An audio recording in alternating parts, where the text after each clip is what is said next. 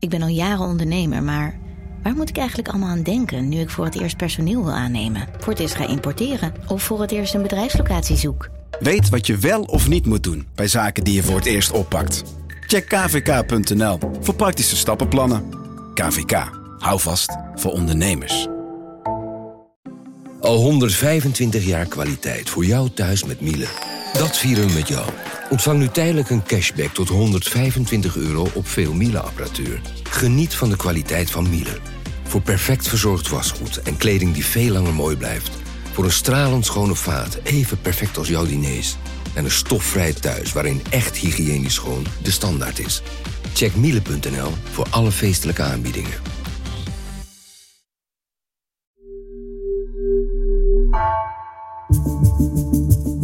Vanaf de redactie van NRC het verhaal van vandaag. Mijn naam is Egbert Kalsen.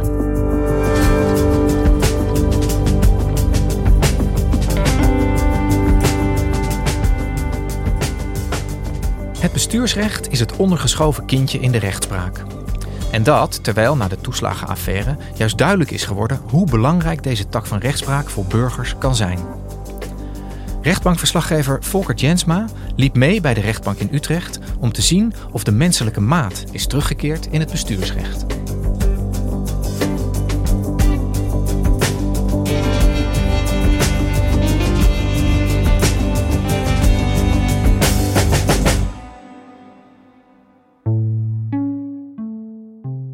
In februari was ik in het uh, Utrechtse Paleis van Justitie. En wel in het oude gedeelte, op de derde etage. Ja, dat is een beetje een, een curieus deel van het gebouw. Het heeft een beetje de sfeer van het depot van een museum. Granieten vloeren, nou ja, heel stemmig, maar ook heel ouderwets. Ik was daar om uh, een aantal zittingen bij te wonen bij de bestuursrechter. En dan ga je dus kijken waar kan ik vinden welke zittingen er zijn. Als uh, rechtbankverslaggever krijg je de rol opgestuurd, maar het onderdeel bestuursrecht was leeg. Dus dan mail je, mag ik mag ik de rol zien? Ik wou eigenlijk een, een hele dag bijwonen, wat ze heel bijzonder vonden. Dus ik er s ochtends heen en ik geloof dat ik nou misschien tussen de vijf en de zeven zaken heb gezien. Tot verbazing van uh, met name de advocaten die vroegen wie bent u, wat komt u eigenlijk doen? Ja, de rechters vonden het wel leuk dat ik er was. Maar in, in, in het algemeen was het toch echt uh, iets heel bijzonders dat daar zomaar een journalist was gaan zitten. En zo heb ik dus de zaak van tuinman Marco bijgewoond. Nou, tuinman Marco hij is een ondernemer. En die werd in 2012 uh, uh, werd hij ziek. Hij kreeg een blessure. En hij had zich verzekerd voor een uitkering bij het uh, UWV. En vroeg die uitkering dus aan. Hij was maar gedeeltelijk arbeidsongeschikt. Dus het ging ook om een aanvulling op zijn inkomen. Dat heb ik van de advocaat gehoord. Annette Terpstra is haar naam. Als jij normaal gesproken een uitkering krijgt. Ja. En je je verdient, krijgt verdiend erbij. Dan wordt je uitkering lager. Ja. Zo werkt ook deze zelfstandige uitkering. Dat werd een uitkering op voorschot. En het UWV had hem uitgelegd dat hij zich uh, over de definitieve hoog, hoogte van die uitkering geen zorgen hoefde te maken, want dat zou automatisch goed komen. Want uh, ondernemer Marco die uh, doet natuurlijk belastingaangifte. En dan wordt duidelijk wat je reëel hebt verdiend. En de hoogte van die aanvulling zou daarop worden aangepast. Kijk, deze man had een inkomen, Ja. is ziek geworden. En hij miste inkomen. Ja.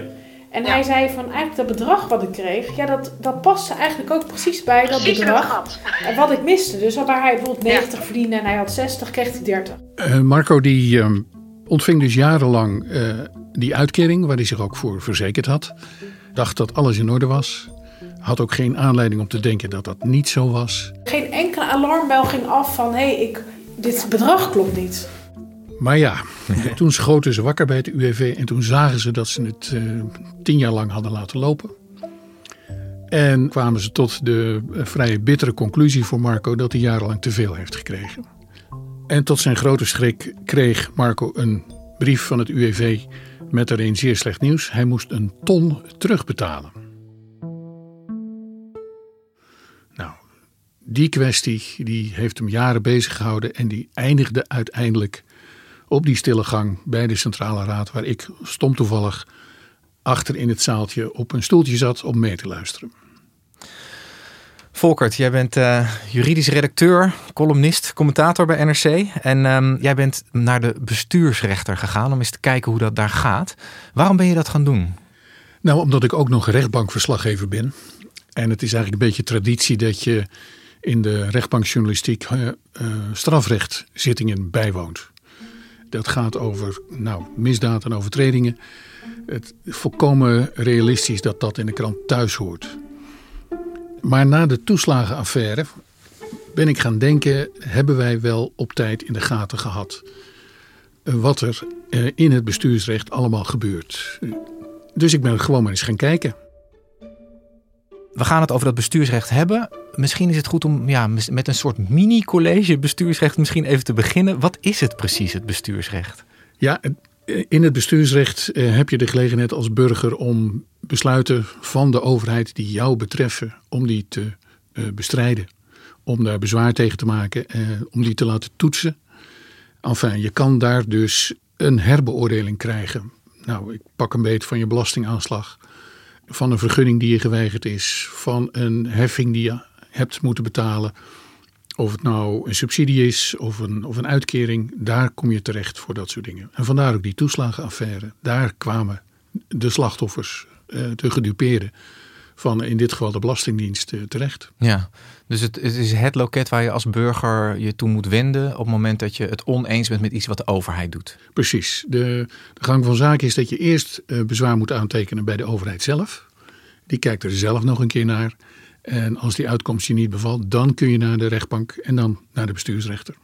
Al die talloze uh, uitvoeringsorganen die de overheid heeft, die komen daar, wordt daar ter verantwoording geroepen. En die moeten daar uitleggen waarom zij in jouw geval dit of dat zo hebben gedaan.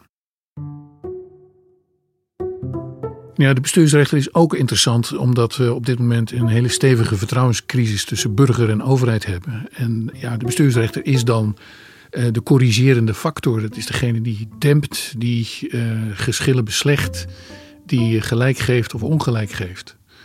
En die hebben we nu eigenlijk helemaal niet in het zicht. En die dag dat jij in Utrecht was, heb je vijf, zes, zeven zaken, zei je, ja. uh, gevolgd daar. Waarom is die zaak van hovenier Marco, wat jou betreft, een goed voorbeeld voor, om uit te leggen hoe de werking van dat bestuursrecht gaat? Nou, omdat er van alles in samenkwam. Trage overheid, uh, duidelijke fouten, gedupeerde burger en de vraag: wat moet je nou eigenlijk zelf weten en zelf kunnen?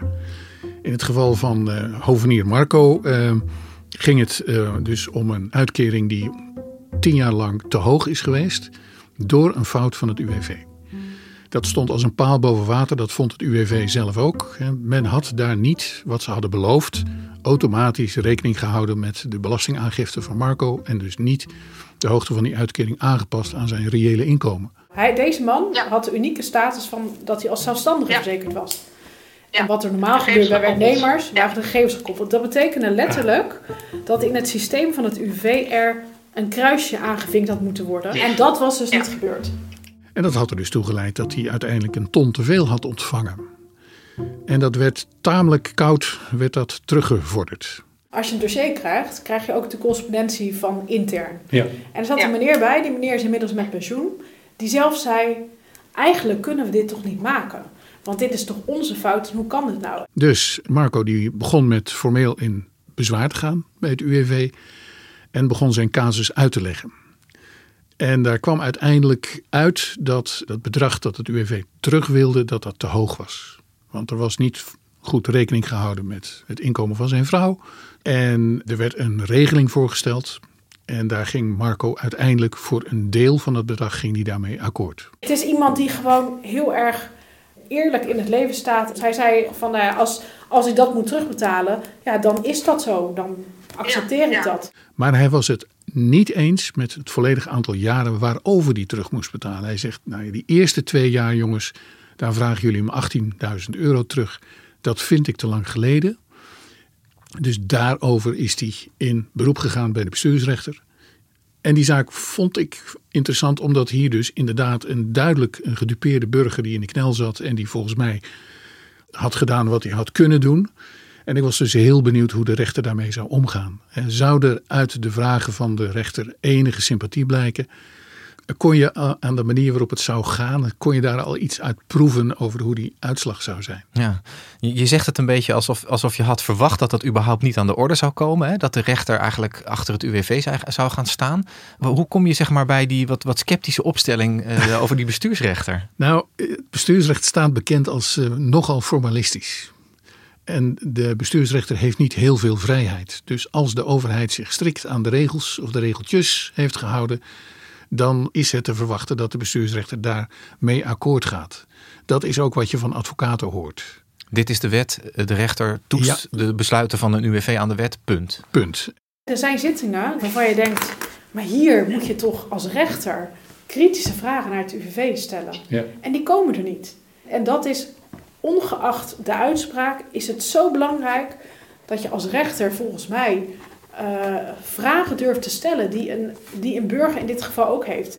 Fouten komen dus niet snel voor rekening van de overheid. Dus je bent gewoon de sjaak uh, als het mis is. Dan had je maar moeten opletten. Dat is ongeveer de, de houding.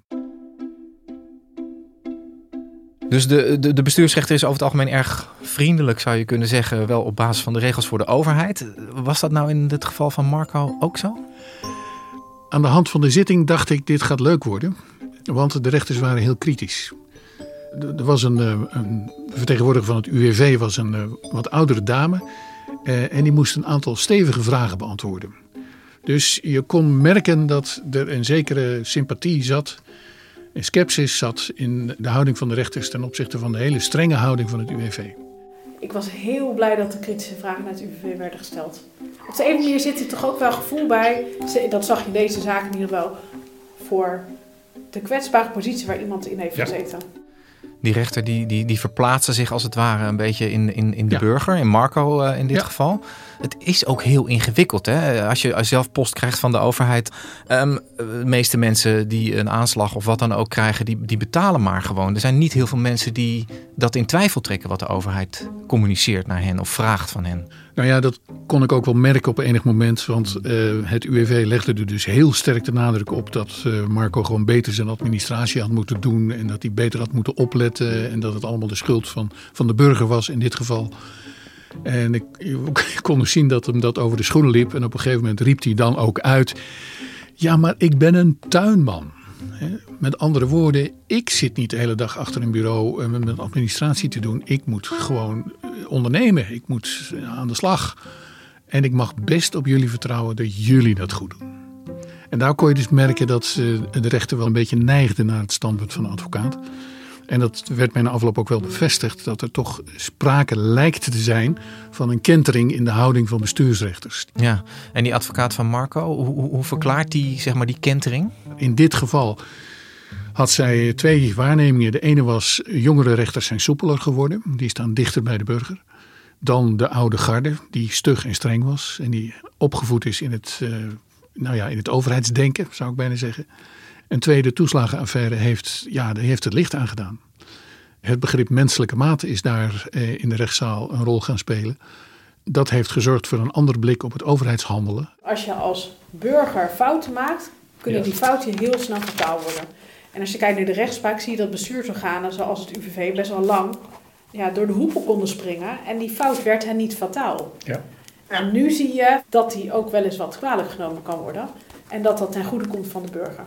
En daar zie je een aantal voorbeelden, ook op andere rechtsterreinen dan in de toeslagen of in dit geval in de WIA-uitkering, zie ik daar wel voorbeelden van. Dat is een besef dat na de toeslagenaffaire breder is eh, ingedaald. Dat je ja, toch bescheiden verwachtingen moet hebben van wat dan het handelingsvermogen van de burger heet. En dat het wel allemaal wel erg ingewikkeld is geworden. Dat is wat je breed hoort in het hele recht. Om de een of andere reden is onze verzorgingsstaat al maar technocratischer aan het worden en bureaucratischer.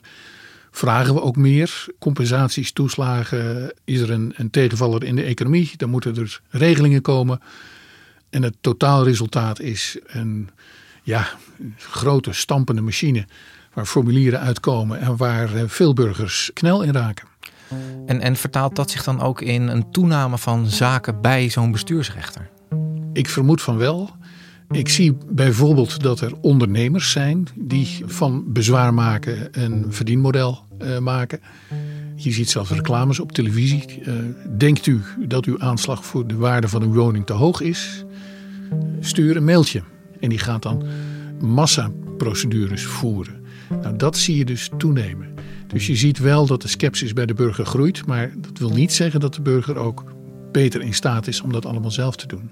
Je krijgt daar dus makelaars tussen. Ja, mensen die mensen als Marco helpen om de weg te vinden eigenlijk in hoe je dat doet, ja. die overheid ter verantwoording roepen. Ja, ja, en dan is eh, zo'n zaak als die van Marco te ingewikkeld voor zo'n tussenpersoon. Dus Marco moest het doen met een, uh, met een gespecialiseerde advocaat. En dus kwam zijn zaak als individuele kwestie op deze manier naar boven. Ja.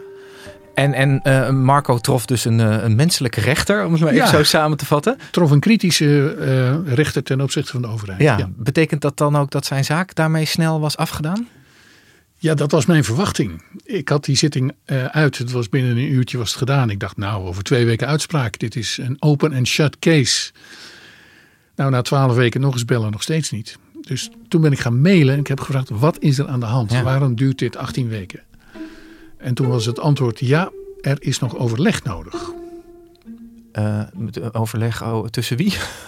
Als er een kwestie is die in meer zaken een rol kan spelen, ja, dan gaat zo'n conceptuitspraak, die gaat eerst nog eens even roleren. En dan kan het wel zijn dat er 10, 12, 24 rechters extra naar kijken.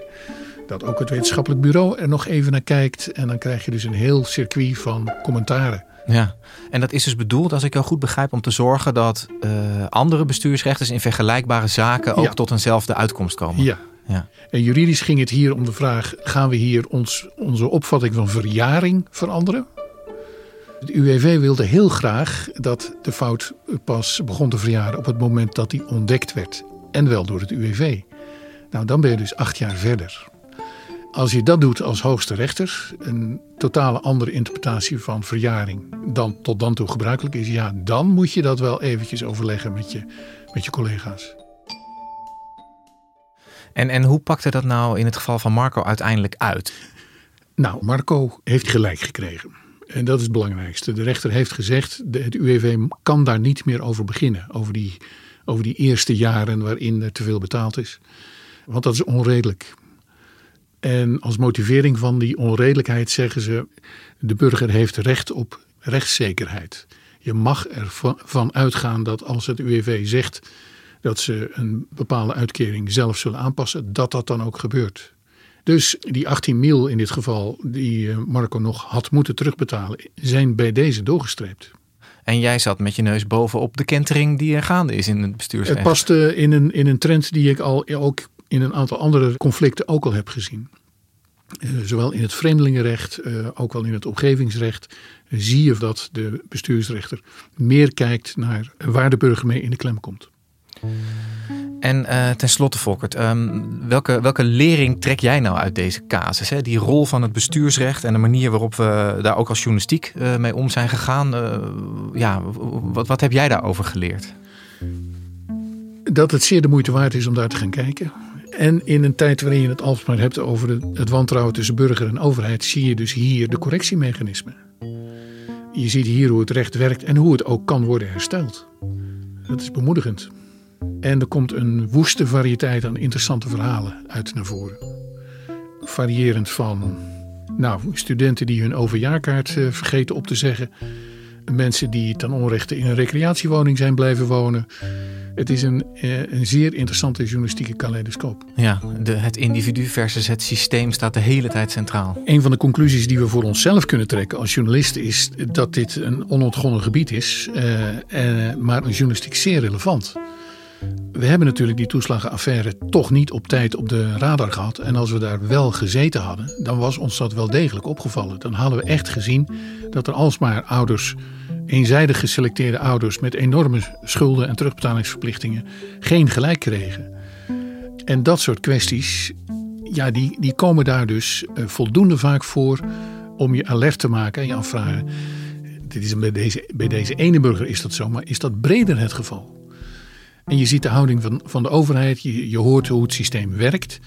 Je merkt ook hoe wetgeving werkt, hoe regelingen werken ver buiten het zicht van de Kamer en de politiek, ver buiten het zicht van departementen. En hè, dat is ook als je met bestuursrechters praat, die kunnen je makkelijk een rijtje met rampenwetten en regels opdreunen. Waar zij enorm mee worstelen. En die ze dus toch proberen te, nou ja, te behandelen. Nou, daar hoor je dus journalistiek met je neus bij te zitten. Dat is een uh, mooie taak voor ons allemaal. Dacht ik ook. Dankjewel, Volkert. Graag gedaan.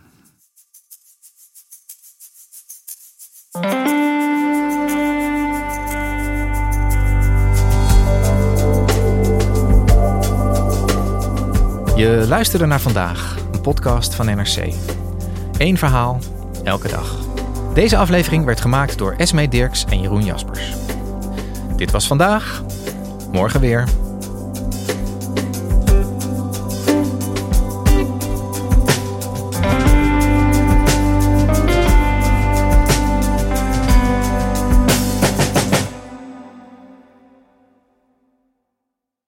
Voorkom dat je vermogen verdampt op je bankrekening.